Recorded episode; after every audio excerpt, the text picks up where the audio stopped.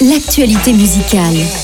L'homme pâle a fait sa rentrée en septembre dernier après trois ans d'absence avec la sortie de l'album Mauvais Ordre.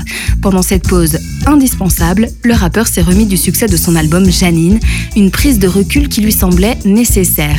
Il a aussi, comme nous tous, traversé la pandémie, il a voyagé et a mis son temps à profit pour une profonde réflexion pour nourrir les propos de son nouvel album. L'homme pâle revient avec un album rap, son rap à lui, contemporain, unique et mélancolique, augmenté de quelques sonorités plus rock. Il partage des textes entre humour et dépression, mais plus du tout autobiographiques comme ils ont pu l'être dans ses premiers albums. Il cultive toujours autant ses talents d'écriture. Dans Mauvais Ordre, il dit dès le premier titre avoir mis les bons mots dans le mauvais ordre. Alors forcément, il a semé le trouble chez les fans.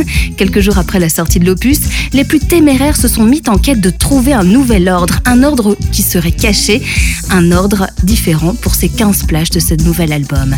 Pourtant, le rappeur assure que le nom de l'album est un concept, chaque chanson parle d'un moment de vie, dans le désordre, certes, mais ce qu'il veut souligner, c'est que chaque choix que nous sommes amenés à faire, même s'il est mauvais, nous emmène, quoi qu'il arrive, au bon endroit.